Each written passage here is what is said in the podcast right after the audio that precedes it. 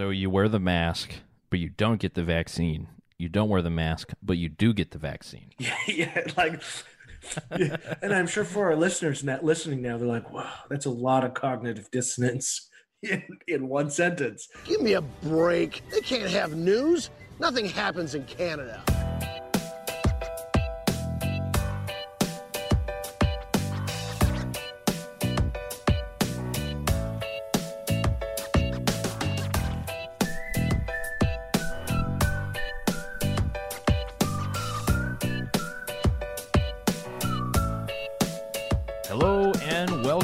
To Consumer Choice Radio.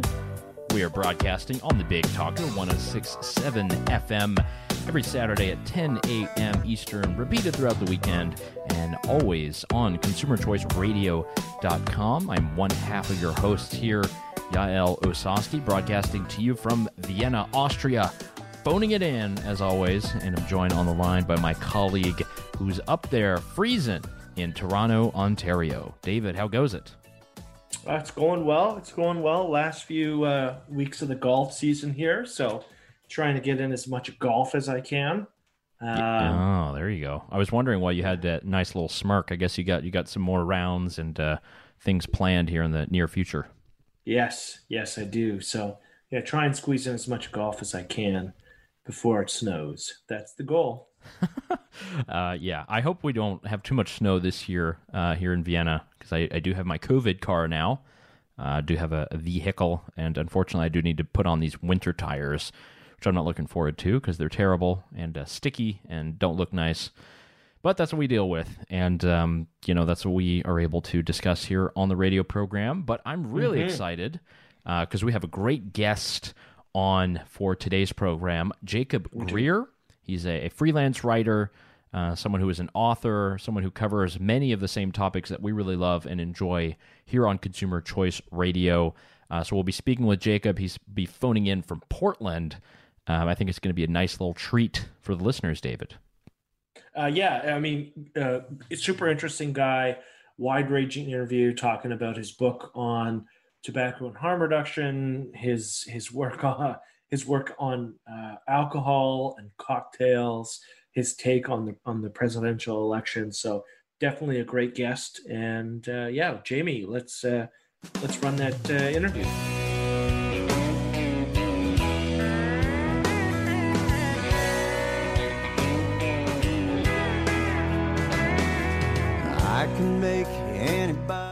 And welcome back to Consumer Choice Radio here on the Big Talker 1067 FM. We are live every single Saturday, 10 a.m. Eastern, here on the radio. And we're very delighted to have our next guest on the program. We're speaking with Jacob Grier.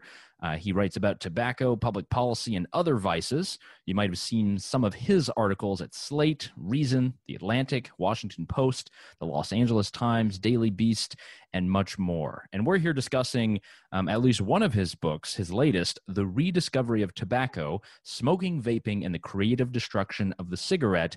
And he's got a second one we'll probably mention a bit later Cocktails on Tap The Art of Mixing Spirits in Beer. Coming to us all the way from Portland, Oregon, Jacob is on the line. How are you doing, Jacob? Doing great. Thanks so much for having me on. Of course, pleasure to have you. Uh, I think a lot of our interests intersect uh, with a lot of things that we've been talking about and writing about, and uh, you've actually been doing it for a good while, and you've been putting out great stuff. We wanted to talk about your latest book. I believe it's been out now for about a year. Uh, you uh, were able to toil, sludge, do all the research, all this crazy stuff, and you learned a lot of things about uh, harm reduction, about smoking, vaping, tobacco. Uh, tell us why you wrote this book and uh, sort of your, your main takeaways from it. Yeah, well, it brings together things that I've been writing about for more than a decade. Uh, so I started out writing about smoking bans uh, back when I lived in Arlington, Virginia, and lived in Washington, D.C. Uh, and that was about the same time that uh, a friend introduced me to my first cigar. So it was a, a, topic that I'd never really cared about before then. and then I fell in love with cigars. I realized that, you know, I don't smoke them all the time, but I really enjoyed them after having been brought up in this, you know, very anti-tobacco mindset. Uh, and this was at the same time that Washington D.C. was passing their smoking ban, uh, and so I was initially opposed to the ban just on you know, typical libertarian grounds. Uh, but then over the years, I just kept writing more and more about tobacco issues, and it became clear how much bad science and uh, weak evidence was being used to support these very alarmist claims about uh, secondhand smoke to use you know, to justify ever more strict smoking bans. You know, going from inside to outside, you know, to just wide open parks and beaches. Uh, and then I saw that same pattern uh, repeating with vaping, uh, which is you know something that is not of uh, personal use to me. I don't vape, but it's obviously uh, something that can be very helpful for smokers who are trying to quit and who want a safer alternative. And I've just seen the same pattern of uh, very alarmist science uh, going into the media uh, to justify restrictions on freedom. So this book was kind of my way to bring all of that uh, writing over about you know 12 to 13 years into one coherent story and then, and then mm-hmm. into one place. And so you've been you've you this book's been out for I think just over a year now, correct? Correct. Yeah, it came yeah. out in September of okay. 2019. And so, what has been what's been the feedback? Um, what has been the response in terms of what you wrote about in the book? Uh, it's been really positive so far. It's gotten uh, a little bit of press in sort of the uh, tobacco trade magazines, uh, and that I've heard from uh, academics in tobacco control, uh, usually more on the harm reduction side of, of, that of that divide, who who've been very positive about it as well uh, especially ones in Scandinavia, which I'm sure we'll talk about uh, the Scandinavian experience, but uh, they see it as a, a, very good encapsulation of the harm reduction debate. Uh, and surprisingly, you know, it's gotten uh, it's gotten some good reviews, but also no real pushback. Like I was prepared for uh, some vehement reactions from the anti-smoking movement, and instead, they've I think they've just tried to disregard it. I think one thing, just you know, as sort of a comment on your writing. I mean, you, you go through uh, a very intricate history of tobacco leaves, of using nicotine, of the different societies and how they've used it, and and you know, I don't think you're you're necessarily presenting uh, tobacco, vaping, or any of these products. Um, you know, you're not downplaying any of the harms, and I think a lot of people, in, in some instance, do that, and you because it seems like you're telling the full story um, we can ask you what you think about you know the individual cigarette in a bit here. But because you're telling the whole story i can see that it would be very hard to criticize this book because every criticism that people could levy against um, you know all this sin industries is something that you do echo in various parts and you do break it down. Uh, do you think because you offer you know sort of a, a more nuanced sort of understanding of these products that that's why you maybe aren't getting as much criticism I hope so. I would I would like to think that. You know, I, I did make a conscious effort to uh, to be very clear about what the risks are, uh, even as someone who uh, the only tobacco that I use is actually combusted tobacco in the form of cigars or pipes. So I would, my personal use is actually toward the higher end of the risk spectrum, though certainly not as close to uh, frequent cigarette use. Uh, but yeah, I did try to be very balanced. I didn't want anybody to be able to credibly say that I was you know saying there was no risk or or denying the the evidence for it exists so and, yeah there was there was one there was one chapter where I, I really went into the evidence on you know how we found out in the 50s and beyond you know how why tobacco caused disease so i really wanted to detail that yeah, I, I, really felt like I had uh, Don Draper uh, there in the background as well, who was kind of spinning the story and doing this thing. Yeah. So I liked it. Um, one thing that I wanted to to ask you about is, and I know for the for the book, you know, I think if every author had the opportunity to to write again or to update it, uh, there's definitely a lot of things that would happen. I think the pandemic certainly has changed a lot of stuff. Uh, what has it changed in sort of the field of harm reduction, of tobacco, of vaping?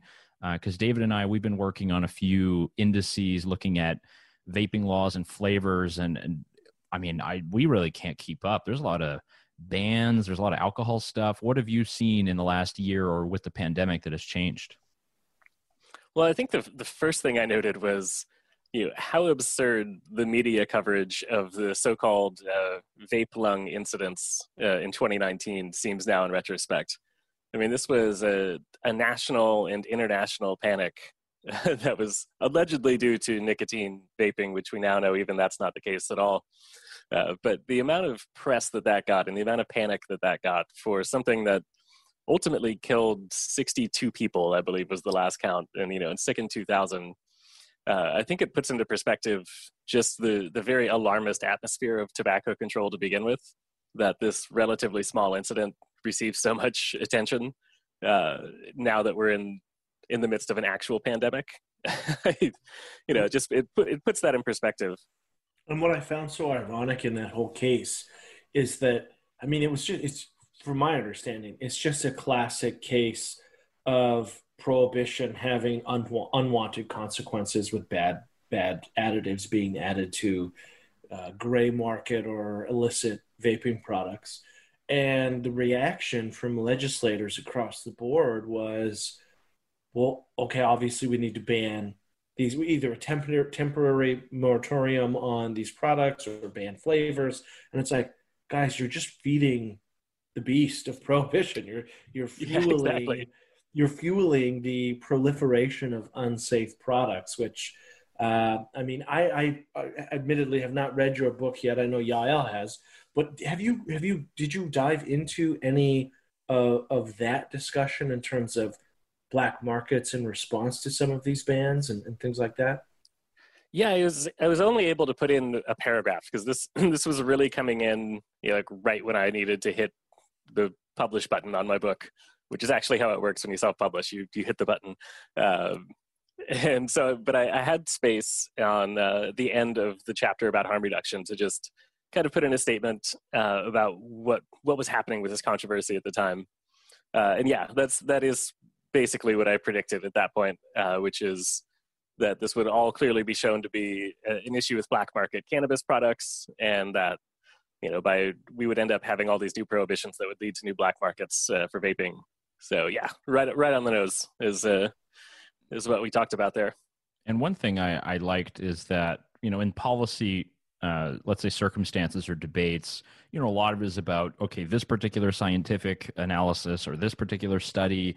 And believe me you you do cite a lot of these and you have a lot of the numbers. But one thing i really like is you just you talk about just the the aesthetic and the personal pleasure of using some of these products responsibly and in moderation.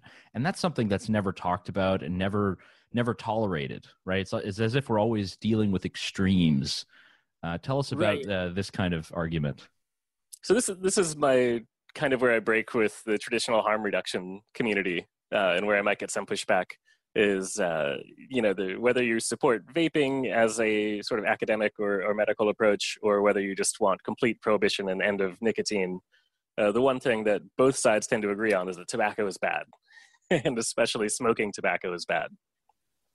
Uh, and so I wanted to push back on that a little bit and uh, just acknowledge that the reason smoking has endured for so long is that it actually is enjoyable and there there are good things about it. You know, it wouldn't uh, be so popular if people didn't get something positive out of it, uh, and that aspect, you know, pretty much disappeared after say the 1990s.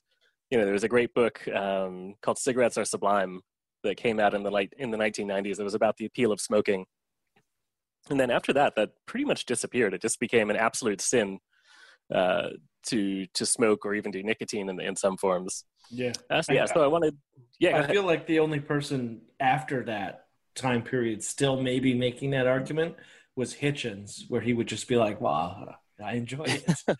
Right. Yeah he was one of the few. But yeah there was just very very few people just willing to say like this is actually enjoyable. Uh, i do as a smoker get something out of it uh, and there there are trade-offs. And so in, instead of just demonizing smoking, I want to just talk about what those trade-offs are, and you know talk about what what types of smoking and you know what kind of frequency uh, a reasonable adult might decide is uh, compatible with their values. God forbid we allow people to have choice. yeah. Well, it's um, also always viewed as an addictive thing too. You know, and people would say, "Oh, if you smoke cigars, you're clearly addicted." It's like, no, I have a cigar every two or three months. it's I'm no more addicted to a cigar than I'm addicted to an occasional ribeye steak. You know, it's just uh, it's not something I'm going to do every day, but I'm yeah. going to enjoy it a lot on the days when I do.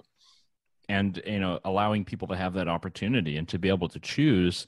Uh, one thing that just came out, uh, this is a couple weeks ago, was this uh, this ban on flavored tobacco products out in California uh, which again, California just seems to be the worst, absolute worst state for any kind of choice or any anything fun these days.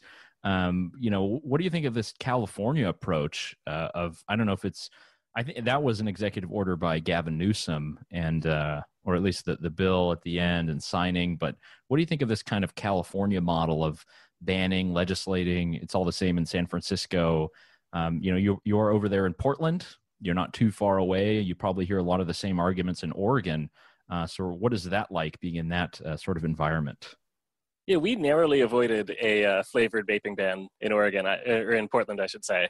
Uh, and I actually went to a uh, our county board meeting. It's the first time I've ever testified at a, a government event, and that was actually it worked out really well. I showed up late and thought I wouldn't get in, but I ended up being the final speaker, which was great because I got the last word in, and was able to give the entire board my book with with the uh, you know bookmarks at the relevant passages. So uh, it ended up going really really well, and uh, I don't know how much uh, that had to do with it, but the, the issue did eventually essentially get dropped in uh, in Multnomah County, which is where Portland is. Uh, but yeah, it's definitely spreading. You probably know Baylen Linnekin, who's a, an attorney who writes for Reason magazine, uh, and he put out a paper know, years ago that was something called like the California effect or something similar where you know an idea like this just originates in California, and initially the rest of the country kind of looks at it and saying, "Well, that's crazy. That's California weirdness," and you know, five years later, they're all doing it. Yeah, Prop 65, uh, anything else that you've heard us talk about on this program. Uh, we're listening to Jacob Grier here on Consumer Choice Radio on The Big Talker. Uh, we're talking about his book, The Rediscovery of Tobacco Smoking, Vaping, and the Creative Destruction of the Cigarette. But if you follow Jacob online, you see that he is a man of many interests. Uh, some might say a Renaissance man. Uh, Jacob, tell us a little bit about uh, some of the other vices that you seem to partake in. I think on the video here, we see a lot of bottles. Um, I've read from a lot of your stuff that you give a lot of drink recipes, and uh, you're very familiar with the hospitality scene. Uh, so, what is that all about? Yeah, I'm lucky to have a, a number of jobs, uh, many of which have gone away because of the pandemic. Because uh, it turns out that when you, when much of your work depends on people being able to gather in the same room, this is a tough time. But uh, one of the the more fun jobs I have is I actually get paid to be a whiskey reviewer, which means that uh, couple times a month I just get boxes in the mail full of whiskey, which I then get to sit at my desk and taste and write notes on and score them on numerical scales on different taste profiles. Uh, so yeah, it's pretty fun. Like my my desk always has a you know a, a stack of a few bottles on it, just and my in my lineup that I need to get to on my to do list. So in the evening, I'll sometimes just pull one out, write the notes, and have a, a fun little side gig there. On that note, I mean, are you do you dive into like what is your preferred type of whiskey when you're comparing bourbons to rye to Irish whiskeys, Scotch? Do you have a particular brand or flavor that is in your mind kind of the maybe an undiscovered gem or maybe a, maybe a popular product actually takes that uh, takes that award i mean i'm i've always been a scotch guy so scotch is, has been my favorite. You know the um, the biggest challenge i find is reviewing bourbon. And that's because the the definitions and rules around bourbon are so strict. You know it's it's got to be a certain kind of mash bill. It's got to be in a new oak american barrel. It's got to be aged for a certain amount of time. And once you've pinned all those things down uh, you know the taste profile, profile of different bourbons you know there's, there's obviously differences. But you know writing review after review and doing you know hundreds of them over the past few years you know you run out of ways to say it tastes like vanilla and oak you've got to got to dig deep in the thesaurus sometime to uh, to find the descriptors David, I but, think yeah, the, J- I think Jacob real quick is the one of the best people to ask this, and I have to ask because um, I think that spiked seltzers, hard seltzers, I think they're amazing. We do not have them yet in Europe. I was wondering, what is your opinion? Are they good for society, or are we going down a perilous path? yeah, I mean, people people enjoy them. I think it's great. We're gonna. I think that's one of the directions the industry is going in for sure. Is uh, just seeing more cool options in that canned format you know, and, and I'm I'm interested in some of the the less seltzery ones, uh, like some of the more canned cocktails that are coming out. Like a company that I work with does a uh, sparkling caipirinha with real cachaça in a can right now, and it's fantastic. Uh, and they've got some other flavors in the works. Um, actually, they're already out. I think they have like a, a, passion fruit and a mango. So they're really fun things. Uh, it doesn't replicate for me the experience of being in a real bar, but I, I think it is cool. Like how to make something like that approachable at home also kind of emphasizes what's good about going to an actual bar is then you can go to the cocktail bar and get that seven ingredient multi-layered mm-hmm. complex concoction that you're probably never going to make at home yeah i think that's probably one of the things like now that you mention it i'm sitting here going oh that's something that i i miss somewhat overpaying for a very very well crafted cocktail at a restaurant or a bar that's something that's like oh that's it's been too long since i've been able to do that. Yeah. And and you're right you don't really i mean maybe maybe you have a bit of a different take on this because it, you're this is very much your bread and butter but is, is the has the pandemic maybe fueled the interest of of ordinary people to take on these creative cocktails at home? Um, i know that i follow you on twitter and you were posting about different negroni recipes i believe it was and and there, there was a conference or something along the lines of yeah different Negronis to make, which for me was just like, okay, this is this is completely out of my world. But um, yeah, has this has that become more common? Are people a little more, maybe more interested now to say, okay, how do I try and recreate this on my own? Yeah, I think so. There's I definitely see people taking on projects. And uh, you know, one of my pivots when this all started happening was to immediately start pitching articles to some new publications, you know, to, to kind of guide people through that you know how to uh, how to make drinks at home and you know with, with various you know topics that we dive into like maybe it's a specific ingredient or you know, I wrote one article on uh, what to do with the dusty weird bottles in the back of your cabinet that you probably haven't touched in 10 years. What can you do with this bottle of Galliano that uh, you know somebody brought to your party and then forgot about? Uh, so that's been part of it. Uh, you know I also do a newsletter uh, which is jacobgrier.substack.com uh, which I always close out with a, a, cocktail recipe to make at home as well. Uh, but yeah, we're definitely seeing it, uh, you know, in something relevant to, to this show. Uh, depending on where you are in the United States, cocktails to go may or may not be legal. And so, you know, in New York or Washington, D.C., and even 30, I think more than 30 states have legalized bars and restaurants selling cocktails to go. You know, this has been a great way for consumers to support the businesses they want to support and keep them open through the pandemic. Whereas here in Oregon, shockingly, we it's still not legal. Wow. You know, seven months in, the state hasn't made it legal for restaurants to do anything to go. So, you know, consumers have no option, and bars and restaurants are losing out on the revenue. It's, yeah. it's the most desired thing from bar and restaurant owners I talk to is the freedom to do this because it would just add that extra bit of revenue on every order that they could do.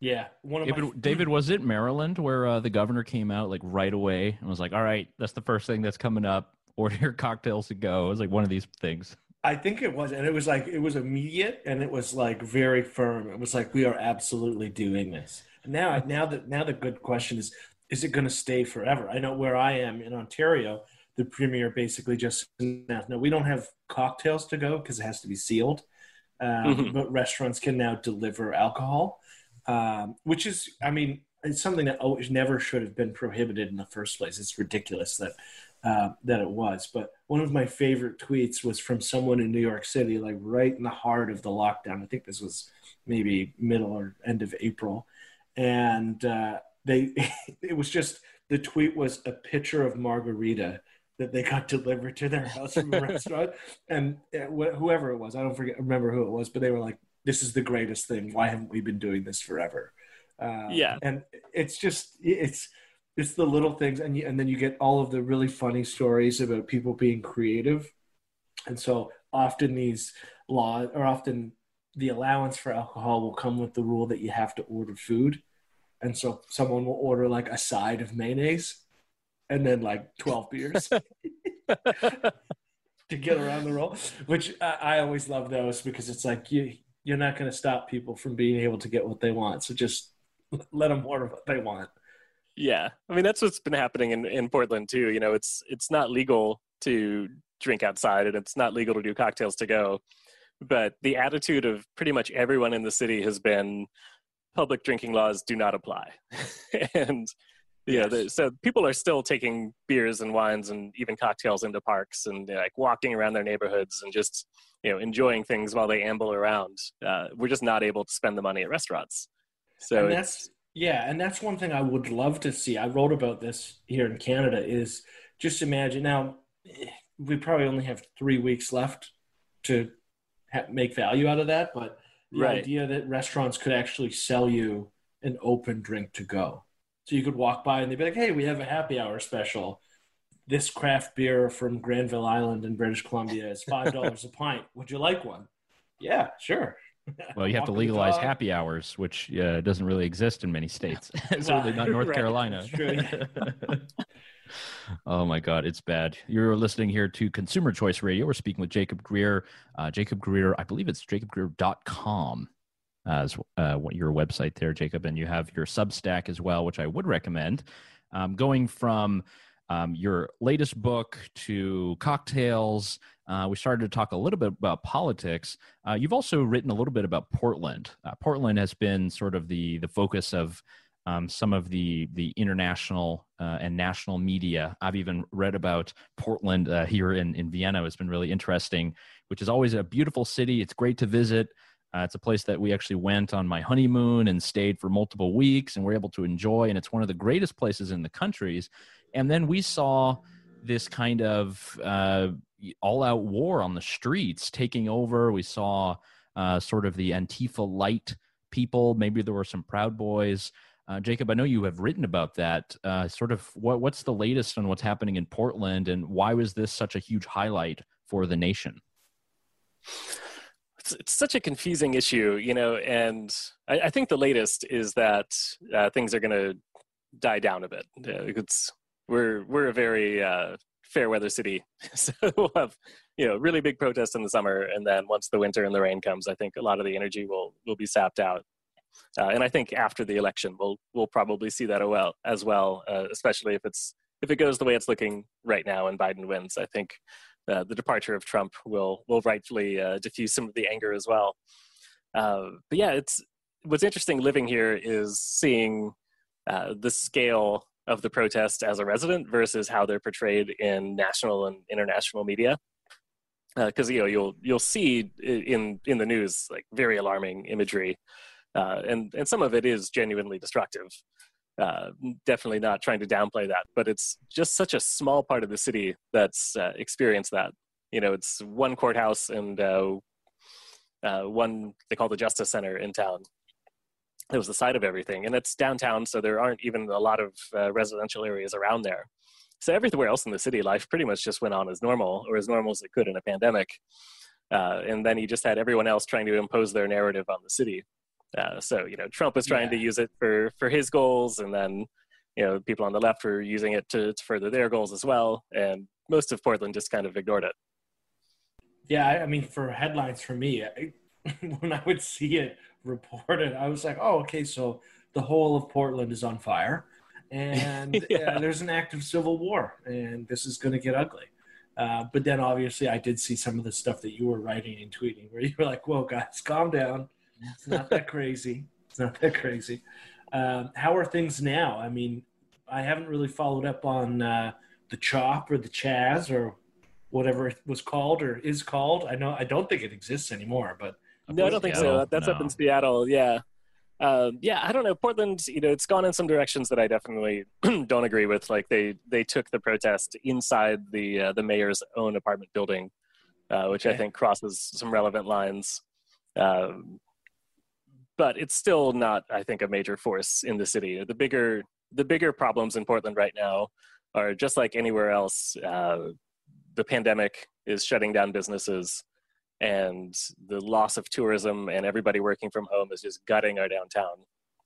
So Oh, you know, downtown Portland is uh, in terrible shape, and it's probably going to take years to recover.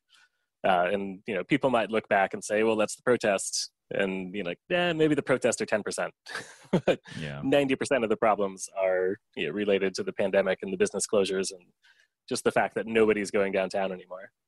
And you, you mentioned um, obviously, you know, Trump's portrayal of Portland, and apparently he was endorsed by uh, whatever the the sheriff, and then the sheriff said, "I absolutely do not endorse Trump" or something like this. Yeah. That was in the debate, and uh, yeah, that that leads us to uh, one of your recent articles that I actually did see amongst uh, many non-political people um, that that I would see on Twitter and Facebook, and uh, all the other um, fake news social networks. Uh, this is an arcdigital.media, a pox on one of their houses. Um, so in this article, I have it pulled up here. A lifelong libertarian voter is driven to break for a major party in the 2020 presidential election. Jacob, you've taken the leap of the major parties. Tell us why you did this. Well, I think the, the short answer is Trump more than anything. Uh, and I'm in a safe state. So, you know, I live in Oregon. We're obviously going to vote blue unless something very, very bizarre happens. Uh, so I could vote, you know, libertarian uh, like I have in the past. And, you know, I, I, don't think I've ever actually voted in a swing state. So I've never really felt the pressure to uh, not throw away my vote, as they say. Just real quick, I think I've only ever voted in swing states. Is this a real thing? Should I actually care about um, voting like super strategically? No. I should. yeah, that, that's my answer. Because me, no. for me, it's North Carolina or Florida, the two states I voted in, and uh, okay. i always hear this. I'm like, eh, and it's all these DC or New York people. It's like, well, if my vote mattered, I would vote for this, but because it doesn't, I don't. right. Yeah, and I mean, I think you could, if you want to take it purely mathematically, you could just say, you know, no vote really matters. So why even vote, or vote however you want. Um, I don't know. I've I've sort of taken a semi-Kantian approach to it of uh, like the categorical imperative that you could will on everyone, which would be, you know, something like vote the way you would want other people who roughly hold your views to vote. Would I don't know? That's the the best way I've come up with it with it, uh, or that's just the purely expressive vote of you know I'm expressing my view. And this year, you know, I in 2016, I had this debate with uh, a few libertarian friends, some of whom were saying vote for Hillary Clinton. It doesn't matter where you live, not even if you're in a swing state. Like, vote for Clinton because Trump is so much worse. And I kind of broke for them from them because I one I lived in Oregon, so I wasn't concerned about being in a swing state. Uh, two, I didn't like Hillary Clinton. Like I'm not a huge Biden fan, but I, I prefer her, him to Clinton. Uh, and then three, I didn't think Trump would win. I, I didn't take it as seriously as I should. Uh, and then fourth, the Libertarian ticket in 2016 was actually pretty impressive with uh, Gary Johnson and Bill Weld, you know, 2 mm-hmm. former Republican governors with uh, pretty pretty good records. So I felt good about like encouraging the Libertarian Party. Whereas this year, you know, Trump has clearly proven himself uh, terrible in many ways. Uh, Biden is less objectionable than not, certainly not someone I'm excited about. And then the Libertarian ticket is you know Jo Jorgensen, who seems very nice and is doing some good things for the party, but has absolutely no experience whatsoever. So it just yeah. feels like the the the threat of a potentially contested election and violence in the streets, and with with what Trump has done to the country, like voting for his opponent just feels like the truest expression of what matters right now. And I feel like the LP kind of dropped the ball because there were some serious players who were at least interested, and because of however the rules work, I'm not too well versed on that, but I know from their own words, like people like Lincoln uh, Chafee and Justin Amash, who were basically like pushed out because the rules were so obscure and and obtuse to be able to actually make it work. They could have put together a ticket that was established kind of people who have been in politics, who have maybe some executive experience here or there, uh, but they didn't. But then again, the election this time around is obviously is obviously quite different. Uh, what I mean, what has been the pushback? I, I know that there's a there is a very loud, uh, in my opinion, obnoxious group of in air quotes libertarians who uh, who are all in for Trump. Uh, have you gotten a lot of pushback or hate for being Team Joe? definitely some. You know, the, there's some pushback from people from libertarians who just want to vote Libertarian Party, which I, I certainly get. Uh, I'm less sympathetic to the libertarian case for Trump, which to me seems to, as I put it in in the article, I said it's not the policy stupid, drawing on the old, it's the economy stupid. Yeah, you can you can look at Trump and say, well, he's he hasn't done anything to restrict guns, or he's deregulated deregulated some things, uh, and you know, isn't that good as a libertarian? And of course, he can say yes, but I think to just focus narrowly on policy with Trump is to miss the whole point of uh, the threat that he poses to democracy. And uh, so, yeah, he's he's just destructive of our way of government. You know, threatening the the legitimacy of our elections in a way that nobody else has before. And I worry about his corruption of the Justice Department and his just constant corruption of using the office to enrich himself, which is unlike uh, anyone in modern times for sure. So well, yeah, I think, you, I think you the, don't hear that often on conservative talk radio, so only here on Consumer Choice Radio. That's right. yeah, yeah. I mean, there was just the, uh, the the Scotsman posted a story just yesterday about how our billionaire ambassador oh, you know, spent the weekend at Turnberry, and oh. the taxpayers picked up the dime for our ambassador to go spend money at Trump's own resort. Uh, which you know, if you're a Tea Party Republican, where's the outrage about this? Yeah, that's yeah. true. There have been a lot of money scandals, and uh, you know, it. I think that always the retort is, well, Trump donates his salary four hundred thousand to some random department in the government. It's like, well, you know, that's small potatoes uh, when you compare that to actual, you know, government contracts. Um, maybe it's a bit better that it's not military and industrial complex contracts uh, like in the in the Bush Cheney days, but yeah, it is true that the question of institutions is is really raising something for a lot of people. Um, I don't know. It's it's difficult to say. I know uh, David does not have a vote, so uh, we'll argue, and he can maybe convince me a certain way. But yeah, this I, I one thing I I'm very cognizant of is I hope that politics is not just completely captured all of our culture. And I wonder if you have any thoughts on that, Jacob. Because for me, I mean, I've got friends who were never political before, and now every other Instagram story is something about some political thing. And it's just gotten to the next level. I mean, we talk about politics because it's kind of our job, but you know, how do you see that amongst the once apolitical crowd that's now very involved? Yeah, I completely agree with you. And as soon as you started bringing that up, Instagram is the first thing I thought of uh, because it's it's saturated with politics now, and it's just a terrible platform for that. Because you know, you pretty much all you can do is post a screenshot of a headline, mm. and you know, and that's it's just such a surface level uh, way to treat these issues. And you know, one of the I hope that goes away. That that is one of my hopes for Biden administration is people get back to photographing their food and their pets, and Instagram can just kind of be that fun retreat that uh, from everything, and we can leave the political arguments to Facebook and Twitter. Yeah, uh, and I I think some of that will come. So assuming Biden wins, um, assuming Biden wins, like, do we go back? Like, is this just a, was this just a four or five year blip in the American like radar where the Overton window rapidly expanded, and then do we like do we go back to like disqualifying candidates because they get a little overactive in a campaign rally and yell yeah or because right. because they go on family vacation and they put a pet on the roof in a crate like mitt like do we go back to like the old way where very minuscule things were like serious issues for people? Or is it just going to be continue to be this free for all forever where it's like every day there's a new scandal? I don't think biden's going to fall into that trap um, but there's some serious questions of like what's left of the republican party? Do they become reasonable again? Or are they going to be this kind of hair on fire party forever? Right. Like what do we do with the, the qanon candidates who are going into into congress right now? I mean, it's who are so, going to win? so like yeah. these people are going to win, and and and they're not old, so real unless they get primary, they're gonna they could be in Congress till they're eighty. Uh, and Q yeah, will still be feeding them information after all these years. right, it's wild. It's wild. Oh yeah. So what happens next? I mean, so assuming Biden wins, what do you forecast as the the like one year? Like if we were to revisit this a year after Biden wins what do you think the U.S. is going to look like politically in that in that time frame of that oh, gap? man, I don't know if I'm the right person to ask. That's just so hard to predict. I don't know. I mean, I would love to see us go back to normalcy. Like maybe there'll just be so much joy over the pandemic being, you know, under control and us being able to go about our lives somewhat normally again.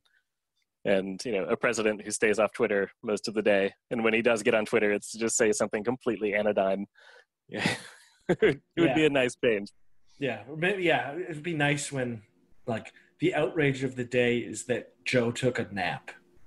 Yeah, that would be that would be nice. Yeah, instead it's of like, my four hundred one k dropping, you know, a couple percentage points, uh, and then coming back up the next morning. Like this is not right. a good roller coaster to be on.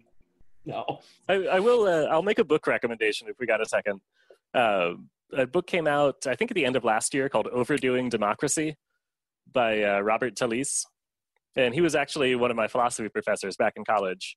and it's really short, it's under 200 pages, but it's a really, really smart book. Um, basically, making the case that by getting so intensely involved in politics lately, we've lost the ability to relate to each other as human beings and as citizens and to tolerate dissent and you know kind of look beyond that. And i especially feel that in, in portland. You know i'm not a trump supporter but you know if i were i would be pilloried. You know i would lose so many friendships. Um, and uh, you know the same thing with instagram being absolutely saturated. You know we've lost the ability to use social media for anything except you know expressing these political outrages. So that is one thing that i would be hopeful for is that we could then take a step back and you know i guess that depends to some extent on the republican party getting back to a somewhat normal and insane political organization which you know is maybe maybe that's too much wishful thinking but uh yeah. yeah, I would love to see that, and I'll, I'll recommend the that book, "Overdoing Democracy." Is, is one I like that. It, it's kind of a you know, it's like an update of uh, Schumpeter and trying to you know contextualize it with society. I like that. That's added to the book list. Yeah, get back good. to the days get, get back to the days where someone like Antonin Scalia and Ruth Bader Ginsburg could be best buddies, but pretty much disagree on everything. Yeah, I mean, I'm pretty that. sure Schumer and uh, what's his name McConnell. Like, I'm pretty sure they have their weekly cocktails after this is over. Come on. they do their debrief and they're like, "Can you believe the past four years?" All right, so yeah. next time I'm going to go up, you give me the Stone Cold Stunner and then we're going to come out and do the storyline. Yeah. Anyway, we've been speaking with Jacob Grier here on on Consumer Choice Radio. Uh, Jacob, it's been a pleasure to have you on. Um, what are your uh, different links and articles uh, that people can read? How can people follow you? And uh, what more are you working on once uh, hopefully this pandemic wraps up and we can uh, get back to how our lives were? Yeah, well, uh, you know, my website, everything is pretty much my name. So Jacob Grier, uh, G R I E R, dot com on Instagram, Twitter, Substack. Yeah, those are good ways to follow me. I actually have a new book in the works, which is which is exciting. I wish it was out now because it's about how to make cocktails at home. It's a book aimed towards the home bartender. Uh, we actually, I'm writing it with a co-author, uh, Brett Adams, and we pitched it prior to the pandemic. So our timing was very, very good they're not as good as it would have been if we had the book finished and available for sale right now. And instead, it's going to come out when hopefully this is all over. Uh, well, the, the lessons will time. carry over. Lessons will carry yeah. over. So, but that that manuscript is due in about two weeks. So that's pretty much all I'm doing right now. awesome. I'll be looking. I'll be looking for that one. That's. Yeah. I'm feeling like that's going to be uh, sitting on my coffee table for sure because that's right up my alley. Yeah, it'll be fun when it comes out. Yeah. Beautiful. Awesome. I love that. Jacob, that's great. We're going to definitely list that, all of your links and books. Uh, people do read them. They're awesome. They're interesting. And uh, we'll definitely have you back on, Jacob, and uh, hope to awesome. see you again soon. Thank you. This was a lot of fun. Influenced kings and world leaders. I helped Hemingway write like he did. And I'll bet you a drink or two that I can make you put that lampshade on your head. Cause since the day I left Milwaukee, Lynchburg. And we're back on Consumer Choice Radio on the Big Talker FM. Yael, that was a fantastic interview with a great, great, great guest. Uh, definitely a friend of the show. Yeah, Jacob is, is someone great to follow. I mean, he's a similar wheelhouse that we do, and uh, just a very interesting writer. I think people who can write about different topics simultaneously, you know, trying to keep it interesting and having a unique perspective, it's something that's quite rare. And I think there there aren't too many people who are able to do this very successfully. And I do think Jacob is one, uh, someone who's very easy to read. Uh, it's it's a lot of the times it's actually cultural related. It has to do with alcohol. Maybe it has to do with his favorite cigar, and uh, maybe it's politics, uh, you know, in left wing cities or presidential debate. Uh, either way, to great, great uh, convo with Jacob. Definitely go and listen to that again if you want to, or visit his website. David, I do have some uh, listener feedback. Actually, I wanted to bring to the show. Ooh, okay, let's hear it. So, actually, interestingly enough, I was talking with one of my really good friends uh, whom I've known for years, one of my best friends. And uh, turns out his mom was driving down the radio or driving down the street the other day, heard the radio, and uh, on popped Consumer Choice Radio. Uh, she was listening to us in uh, Topsail Beach, North Carolina, and uh, heard our sound, said we were smooth, and it looks like we're on a great trajectory, David. Oh, very nice, very nice. Here I was, here I was thinking you were going to be like, "Yeah, my friend's mom heard you on the radio, and she thinks you're an absolute idiot." She thinks this is a total dumpster fire. No, not at all. Only positive feedback so far. And if you do have feedback for us, uh, be sure to reach out to us on Twitter and everything else. Uh, we're at Consumer C Radio. Uh, you can leave all your hate there, but if you have love, uh, rate us in the uh, the iTunes store or any anywhere you get your podcasts. Um, but yes. David, I wanted to to get you on to discuss something that's really important, something that just happened. Uh, we had uh, on television. I was playing it on YouTube overnight. The vice presidential debate. Yes. Were you tuned uh, into this? What did you think? I could tell that you were you were probably steaming throughout parts of it. Uh, yeah. But actually, I don't know your take yet. So, I really don't like Kamala Harris. Um, I really don't like Mike Pence, but for whatever reason, like Senator Harris just did a bunch of different things that really, really irked me, and they and it, it mirrored what she did unsuccessfully when she ran for president.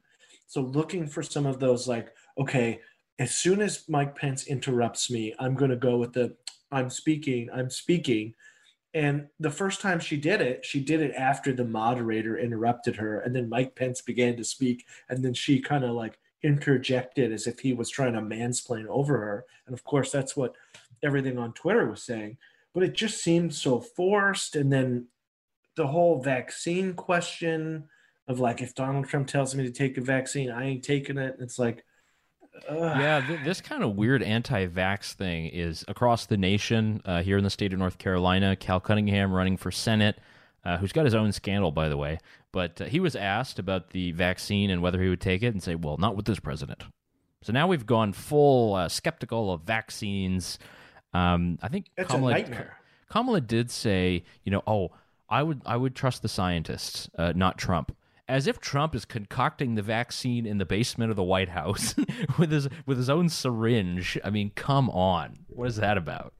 Yeah, uh, it just it just seemed like a weird moment to try and like take a jab at the president, but by doing so discredited the vaccine that may come out while he is in office or before he leaves office. And I mean, there's been lots of reporting on like the president is the is the largest source of misinformation about the pandemic because of the various things that he tweets. And people are genuinely concerned about the impact that his language has on how people perceive covid-19 well what kamala harris said falls exactly into that category. She's she's actively suggesting that if there's a vaccine that trump so happens to reference or recommend that she wouldn't take it because he said so. And it's like, well, there is a chance we could be in that scenario where Moderna or some company, Pfizer, Johnson and Johnson, whoever, comes out with a vaccine, and Trump's going to make the announcement. He's going to say, "Hey guys, it's through clinical trials. Everything like the FDA has approved this. This works. Now it's time to roll out the vaccine." Is she really not going to? Is she going to hold her ground and be like, "Well, no, like I don't trust the president. I don't trust the the the process of how they found like how they derived this vaccine. And if she does, then taking the vaccine becomes partisan. And I don't think of a more uglier scenario. So you wear the mask, but you don't get the vaccine. You don't wear the mask, but you do get the vaccine. Yeah, yeah, like yeah. and I'm sure for our listeners listening now, they're like, wow, that's a lot of cognitive dissonance in, in one sentence. But it's true. It's like, guys, wear the masks, they work. And also, when we come up with a vaccine, it's probably a good idea to get it. And so it's just uh, the whole scenario really, really bothers me. Yeah, I think uh, there, you know there are a couple other quits, uh, quips from the debate. Um, definitely Uh, you know, I've written about Kamala Harris's policies. I think they're all bad. I think the New York Times. I mean, this really irked me. Um, this really, I was really grinding my gears. Uh, this is an article in the New York Times about Kamala Harris and the healthcare industry. And in this article, it is, it's from a reporter, by the way. It's not from an op-ed writer, uh, praising her uh, for uh, her, I guess, drive to protect consumers and their healthcare. and it's all about you know suing different health insurers or suing doctors about you know passing all types of different regulation and raising the price of x and y. It's like who in their right mind thinks this has helped anyone? It's just made business more expensive. It's made policies more expensive. Nobody has had their premiums like shoot down to some super affordable level in california. So i, I don't know if um, maybe it's just people want her to say the right things and it doesn't matter what the consequences are because that's how that's how a lot of the stuff seemed you know mm-hmm. uh, and there's a lot of you can tell a lot of the the things are fri- firing in her brain about fracking and about taxes and uh, healthcare. I mean, I wish Pence would have gone harder on the healthcare stuff. It's like, I'm sorry, I thought I saw your hand go up about you wanting to ban private insurance. Is that not the truth anymore? Something like that would have yeah. if he had, if he had, but no, he yeah. had a fly on his head. Oops. if he had done that, in the same way that he did with taxes, saying, well, you can't say you're only going to raise taxes on people making over 400,000 and get rid of the Trump tax cuts. And he he kept pushing her on that, which I thought was effective because if you're listening to that, you're going, well, she's she has she said that they're not going to do that, but they've also said that they're going to repeal the Trump tax cuts. So if you're one if you're that middle class family in Ohio who had an extra 15 1800 dollars in your pocket because of these tax cuts you're gonna you're gonna scratch your head and go wait well which one is it senator like are you taxing me or are you not um, so it would have been nice for him to push on healthcare in the same way and be like well one she never answered the question about the president's health actually neither of them answered it particularly well. Oh, about yeah, what would you do? Have you spoken to the presidential candidate about their health and uh, succession or something? Yeah, and you don't have to say yes. We chatted about it, and there's a protocol in place that I'll take over if X happens. That just feeds probably a terrible news cycle for the next 48 hours. But what you well, we know what the what's in uh, you know the theory for Kamala Harris is, and uh, Joe Biden has himself you know misspoken plenty of times, and he's called it the the Harris Biden administration. it's like, well, she's uh, relatively young, uh, seemingly healthy. Uh, Joe Biden mm-hmm. is not.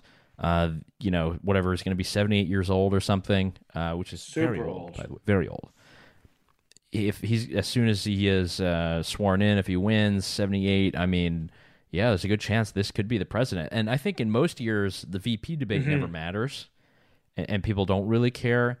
Uh, I think Uh, the uh, the analysis that I saw, and this might be true, is it did seem like politics. It like did, normal. yeah. Like, you know, it no, it was not Trumpified. And, so maybe people had some kind of and, better. And I will that. say that the the the, of the demeanor of both Pence really came across like the Republican of six, seven years ago. He was he was very polite. I thought that he, I thought it was actually a very nice gesture of him to make reference to the fact that she was a female candidate on a presidential ticket. She's obviously a woman of color, and he said that that was a great achievement. I think that I mean Donald Trump is never going to say that ever. Like he's never going to give any of his opponents an inch. So I think Mike Pence did a very good job of just showing kind of what normalcy used to look like. Um, I do think that Senator Harris is a little bit more in that gotcha politics, um, which is where the oh progressive oh side, like if you have a pre-existing condition, they're coming for you. If you have this, they're coming for. It's like, come on, like yeah. Oh, that was bad. And actually, here's a good one I want to ask you about because uh, this really it got to me, and it was it's a way to spin the question, but in a very nasty way. This is about packing mm-hmm. the court. So the idea everyone's heard of it is uh, at present there are nine justices or supposedly nine justices on the Supreme Court. Uh, the idea is if the Republicans have the uh, Justice Amy Coney Barrett, who has been nominated by Trump, if she is, goes through and is approved by the Senate, if the Democrats win the presidency, they will change the rules and the laws. The Congress will pass a bill or something, and they will expand the Supreme Court uh, to multiple members, allowing them to appoint their own people. And the question was put to her, and she said, "Well, let's talk about packing the court." Uh, Donald Trump has nominated, or you know, whatever, affirmed 300 justices for or judges for appeals court, and you're like, when you're listening to this, you're like, that seems really effective. Wow, that's cool. And then she says, and not one of them was black. Ooh. And that brought it all to a very. I thought that was just nasty. I didn't like uh, the insinuation there. I don't know. I mean, because also you're you're these appellate courts you're taking you know these are in particular areas, so you're pulling people from Utah. Yeah, yeah, you're, you're pulling people from yeah. Montana. It, you know, it, it's not not everyone is from uh, Chicago, New York City, San Francisco. Yeah. You know, Tennessee interesting. I mean, the the the punchback to to that is Trump gets to nominate all of these, and Trump said this in the last presidential debate. He gets to do this because the the Obama Biden administration left so many holes to fill. If they didn't leave so many holes to fill, he wouldn't have 300 or so appointments to to make up for. And I know I've mentioned him before, Randy Barnett, very conservative constitutional scholar, a lot of respect for him. That was kind of his case for Trump as someone who is more libertarian. His case was, well, we got the courts and we'll get an originalist kind of reading of the Constitution, and that is going to set our country on a better tra- trajectory. And so that's why I kind of loosely support President Trump. Um, I don't necessarily agree with him, but I think that's a valid argument in favor of Trump if you are an originalist and you're and you really kind of want the the Constitution just applied um, rather than have it kind of weaved and and the, the big criticism of the Democrats and, and the left is that they'll see the court as their as their friend when it suits them, and then they'll see the court as their enemy um, when it doesn't suit them, um, and will interpret law according to what scenario they're in. And so, um, yeah, it's it, the, the, whole court thing is, is, is interesting. I think what you could have is you could have a scenario where where uh, Trump's nominee is confirmed. You have a conservative leaning Supreme Court. You have Biden win the um, Biden win the presidency. The Democrats have maybe the House and the Senate, uh, but then the Supreme Court acts as a hedge or a check on maybe some of the more constitutionally suspect ideas that will come from the House. Oh, and there uh, will likely which, be plenty. Yeah. Oh, they're from the from Congress, hundred percent. They're going to put forward all sorts of crazy nonsense, things that are not constitutional, uh, especially the more progressive side, because they just my my my opinion of them is that they they just don't really care. They're not. They don't view themselves as part of the institution. They view themselves as part of the group that is set out with the mandate to completely change the institution. And that's a, I will say, that's a little bit of uh, props to uh, Mike Pence for bringing up balance of power uh, in the debate. Mm-hmm. You know, when was the last time you heard that in a presidential uh, debate of any type? you know, balance of power, yeah. separation of powers, Congress. Mm-hmm. I love that. I think it was uh, you know, there's a lot of little tidbits we can learn. Uh, we're going to definitely gonna have more analysis. I believe presidential uh, debate. Uh, I guess it's going to be virtual, David. We'll have some takes, uh, but we'll have to bring that to you next week here on the program. Yes, yeah, it's weird. I, if it happens, uh, uh, right now it looks like it could. It might not happen because Trump doesn't want to do a virtual debate. I think they should not do a virtual debate if Trump is healthy enough to actually do the debate. Yeah. Uh, he doesn't need to be anywhere. He won't. He wouldn't be contagious at that time. He doesn't need to be anywhere near Joe. You don't need to have an audience. Keep them far. Look, just do it. But he's got the biggest mask you've ever seen, so Joe will be safe. yeah, exactly. Oh man. Oh awesome. man. All right, David. Um, yeah, we'll uh, we'll talk to you next week. Yeah, great show, great week. Thank you everyone for for tuning in, and we will catch you in one week's time. And that does it for Consumer Choice Radio here on the Big Talker 1067 FM. Thank you for joining us for the hour and for all the other past shows and archives. Check out Consumer Choice Radio for much more. And as always, if you are listening online through your favorite podcast app, we appreciate that. Be sure to like and subscribe to the podcast uh, and follow us on Twitter at Consumer C Radio. Uh, thanks again.